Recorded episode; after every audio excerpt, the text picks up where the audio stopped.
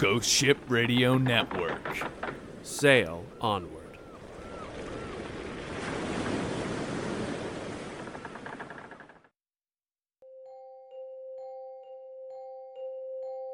The time has come for another tale of terror and triumph, of murder and mystery. Join us as we bend the very notion of reality alongside the world's finest paranormal investigator, Vic Valentine. Vic is for Victoria. Thrust into a world she never knew existed, our hero combats the creatures of darkness in New York, the city that never sleeps. Using every trick of the trade learned from her father, John Valentine, and with the assistance of allies old and new, Victoria delves deeper into the rotten core of the Big Apple with each new case. Join us in tonight's episode The Leaping Lover. As our story begins, the witching hour approaches, and Vic Valentine prowls the avenues and nearly vacant streets, keeping her eyes peeled for unseemly characters lurking in the shadows.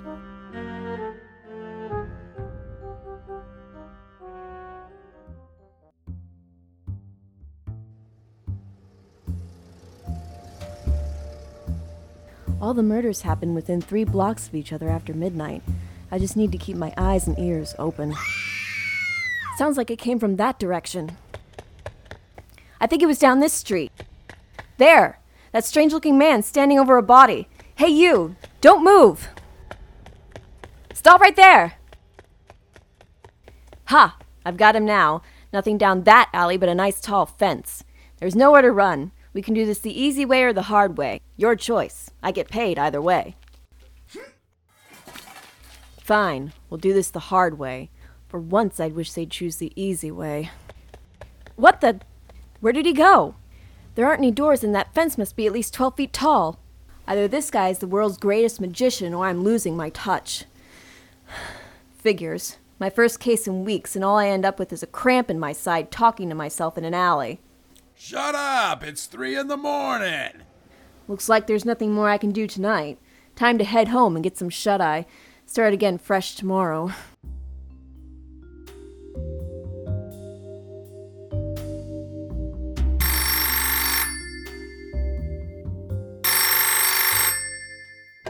Hello? Valentine? Valentine, it was in the papers this morning. Another girl murdered. Tell me you have something. Mr. Canterbury, let me explain. Something strange. I don't want excuses, Valentine. I came to you because I knew your father. He did some good work for me. If the apple has fallen too far from the tree, there are plenty other private eyes who could use my money. Mr. Canterbury, my father taught me everything he knew, and I'll have you know I had the killer trapped in an alley last night, and. Then where is he, Valentine? That's the thing, Mr. Canterbury. He disappeared. What do you mean disappeared, Valentine? Listen, I'm not paying you to tell me tall tales. Save that for the funny pages. I want results. The police haven't gotten them, and that's why I turned to you. I know, Mr. Canterbury, and I will catch him. You can always count on a Valentine to break a case. See that you do, Victoria. If I don't see a headline in the papers that the killer's behind bars by the end of the week, consider yourself out of a job. And a good day to you as well. Okay, he said it was in today's paper. Killer on the loose. Early this morning, police came across the body of a woman. Victim was last seen walking home from fourth victim in a series of grisly murders. Detective Carson Davenport. Davenport? If old Cars is on the case, maybe he can help. Worth a shot, anyway.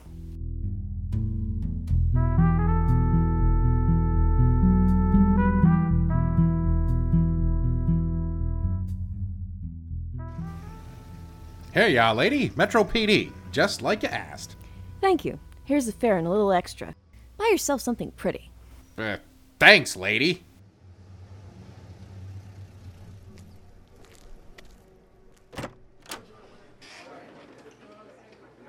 Hello, Judy. It's awfully busy here today. Oh, hello, Miss Valentine. Yeah, the chief's got us working in shifts on account of these murders. I'll bet. Say, is Detective Davenport around? I believe you can find him at his desk. You can head on back if you like. Hello, Cars. I hear the chief's keeping you busy. Oh, hey, Vic. Yeah, biggest story to hit in ages, and I'm lead detective. Saying I'm keeping busy is like saying Hitler woke up on the wrong side of the bed. What can I help you with? Grover Canterbury. You know him? Yeah, he's the father of the second victim. What about him? Well, he hired me after the third girl was found. I was wondering if there was anything you could tell me? Vic, I wish I could, but we don't have much to go on. He strikes in the early morning, same three block radius. No one has seen him. I saw him, Cars. He was a little fellow, kind of funny looking. What? When was this, Victoria? You didn't think to tell me? Just last night, Cars. I didn't know you were working the case until I saw the papers. Well, anything else you can remember? Well, that's just it, Cars. You see, the strangest thing happened. I chased him down an alleyway. Y- What's so strange about that? That's not the strange part. The strange thing is that he just disappeared. Disappeared. Now, Victoria. I know how it sounds, Cars, but there weren't any doors, and at the end of the alley was a giant fence. No way out. But when I got back there, gone. Vanished. Into thin air. That's some story, Victoria. What you're telling me is that not only is this guy one of the most dangerous killers the city has seen in years, but he's magic too? I don't know about magic cars, but I do know what I saw and what I didn't see. So if there's anything else you could tell me, for old time's sake, Well, there is one thing, something that hasn't been in the papers. Besides being in the wrong place at the wrong time, all of the women had one thing in common. oh yeah, what's that? All of them had something taken. Taken? According to witnesses, all the victims, all four of them, had on a red scarf the night they were murdered. But when the bodies were found, there weren't any scarves around. Hmm. Our killer is taking them. But why? That's the question. Finding that out may be the key to finding our guy. Or maybe there's another way.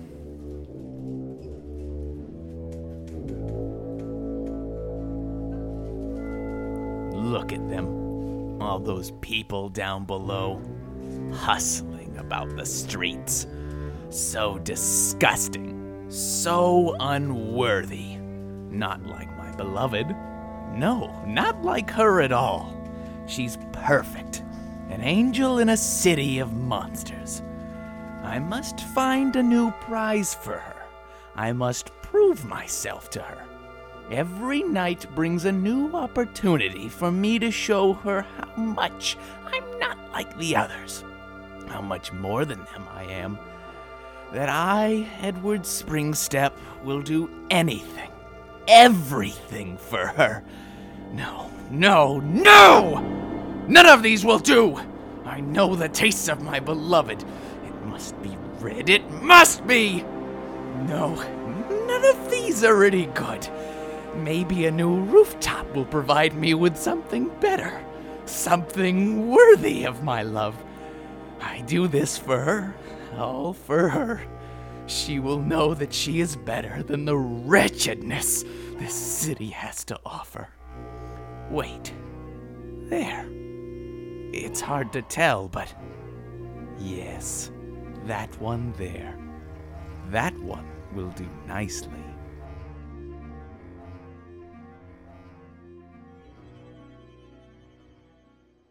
So let's run through this one more time. You want me to put on this scarf so that a crazy man will try and kill me. Essentially, yes. We know the killer takes the scars from his victims. This may be our best way of luring him out. It is attractive bait, after all. Oh, why, thank you. I meant the scarf. Be careful with it. It was the last gift my father ever gave me. See, it's got my name embroidered right here. Nice to know you won't let anything happen to the scarf. Maybe you could spare some of that for the person wearing it? Relax, Sandra. I'll be right here. Nothing's going to happen to you. This time, I'm ready for him. Hold on. This time? Never mind. Get ready. I'll go hide. I sure hope this works. Boy, this creep sure does like to take his time. Who knows? Maybe he won't even show. This is a nice scarf, though. I see why Victoria doesn't want anything happening to it. Who's that? I don't see anyone. Hello? Is someone there? No one. Must have been my imagination. Good evening, miss. Mister, you nearly scared the life out of me. Didn't anyone ever tell you it's not polite to sneak up on people? I'm quite sorry, miss.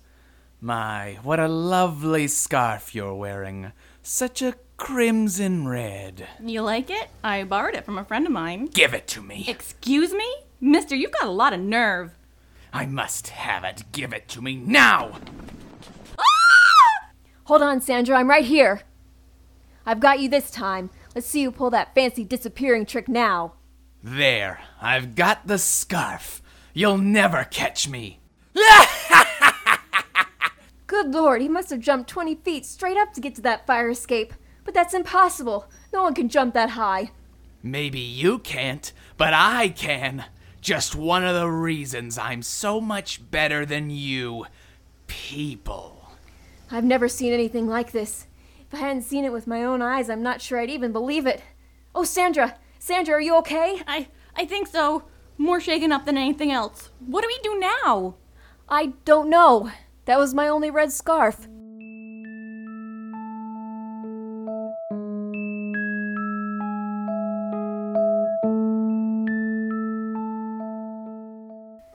Listen, Vic, we've known each other since we were kids.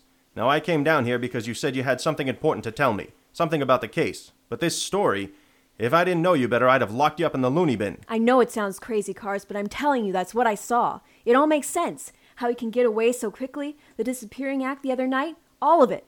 I'm not the only one who saw it either. Sandra. And that's another thing. I've seen a lot of numbskull moves in my day, but what were you thinking? Using a citizen of this city as bait for a crazed killer? It's irresponsible and dangerous. It would have worked, Cars, if that strange little man. Someone could have been killed, Victoria. You could have been killed. But Cars. No, Victoria. I know you've been at this gig a long time. I know your father taught you everything you know and that you're good at what you do. But this time, you've gone too far. I almost had him, Cars. Well, that's as close as you're going to get. As far as this case is concerned, you're finished. I don't work for you, Cars. I work for Grover Canterbury, and I'm on the case for as long as he says. Victoria, you know, sometimes. If that's the way you want to play it, fine. But you won't be getting any more help from me. Great. No more help from the police, and if I don't have this case wrapped up soon, I can forget getting paid. You've done it this time, Vic, old gal. You've really done it.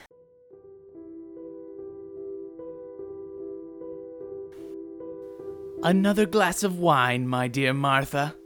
Thank you, Edward, my love. The burgundy pairs so well with the roast duck. Your culinary skill is matched only by your wit and charm.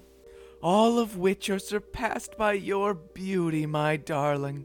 Your eyes in the candlelight sparkle like diamonds in the moonlight. Oh, Edward, I'm so glad you brought me to our lovely cabin on the lake, a place where we can finally be alone. A place where I can finally express my deepest love for you, my dear, without all the distractions of the city, where you can bloom like the flower you are. Oh, Edward, tell me, tell me how much you love me. Oh, Martha, your voice is like a summer breeze, your auburn hair like a. Hey, I'm walking here. No, Edward! Don't let yourself become distracted now. This is no time to daydream, not when you're so close. Soon, soon, my dear, we will be together. My tokens have proven my love to you, and this newest scarf, the most beautiful of them all, will have you in my arms. Now, just a quick leap to the fire escape across the street. Now to get this window open. There, when my love comes home, she will find this waiting for her. Soon, Edward, soon.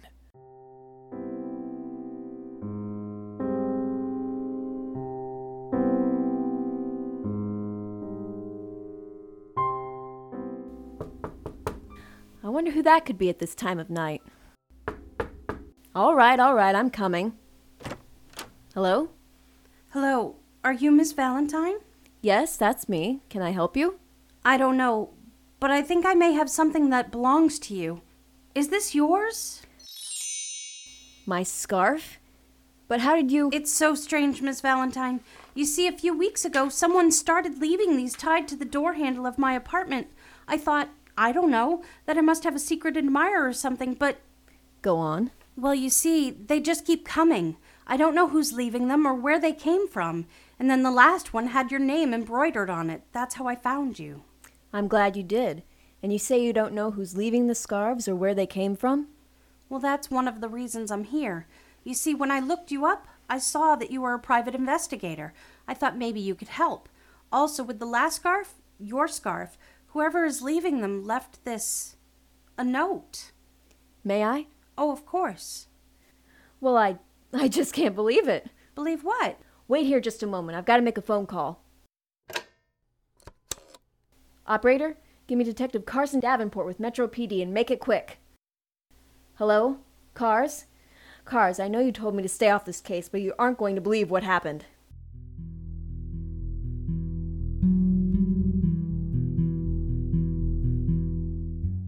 You better be right about this, Vic. You saw the note, Cars. It said to put the scarf in the window when she was ready to meet him. This is the best chance we have. I know. And it certainly beats waiting around for him to strike again. But if we're wrong, there are a lot of badges here tonight that could be on the streets instead. Trust me, Cars, we aren't wrong. Shh. What is that? It's someone at the window. Cars, it's him. The little man. We've got to catch him, Cars. This may be our only chance. I went over the plan with the boys. As soon as this bouncing bandit gets to Ms. Miller's door, it will be our turn to pounce. Let's see him try to escape when he's trapped in this hallway. Oh, Martha, my love, my dearest, I cannot tell you how happy I was to finally see a scarf in your window. Cars? Wait for it. Now, my love, we will be together. But why is the door locked? There must be some mistake. Now, boys! What? No! Martha, my love, they must have turned you against me. We've got you now. There's no place to go. You'll pay for this. I'll make you all pay. Grab him! Ha! You fools! Don't let him get away! He's headed for the window. Not if I can help it. You'll never catch me. You'll. Huh? A scarf wrapped around my leg? Let go of me! Not a chance. I've got a hold of this scarf and it's got a hold of you. Let me go! Let go! We've got him! Great work, Victoria. If you hadn't snagged him with your scarf, he would have escaped out the window. Then who knows if we would have been able to catch him. Well, we couldn't let that happen, could we? Tell you one thing I'm never leaving home without this scarf again.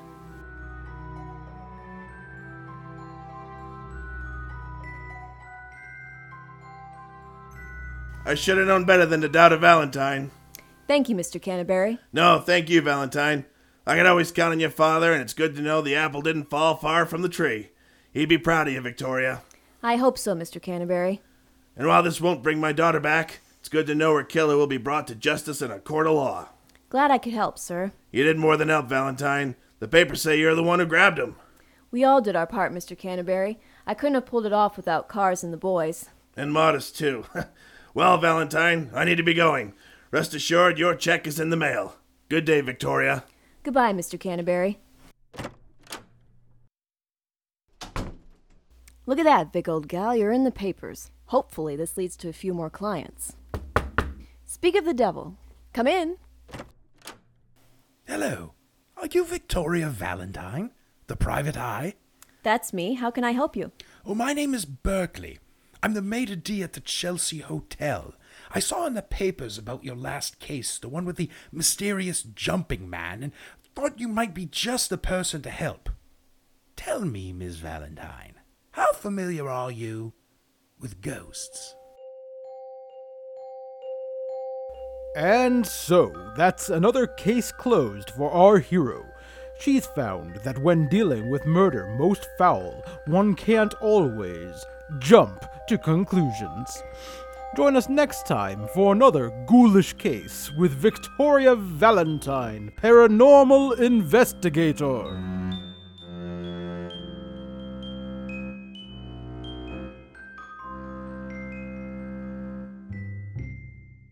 This has been Victoria Valentine, Paranormal Investigator, The Leaping Lover, starring Natalie May as Vic Valentine, James Baker as Carson Davenport, Thomas Towson as Edward Springstep, John DeLucia as Grover Canterbury, Jonathan Doobie as Cabby and Mr. Berkeley, June Desmond as Martha Miller and Judy, Megan Dwyer as Sandra, and Dan Goldstein as the narrator. Written and produced by Dan Knight and Douglas Osterhout. Special thanks to audio engineer Thomas Towson. Sound effects provided by Zach Crumpler.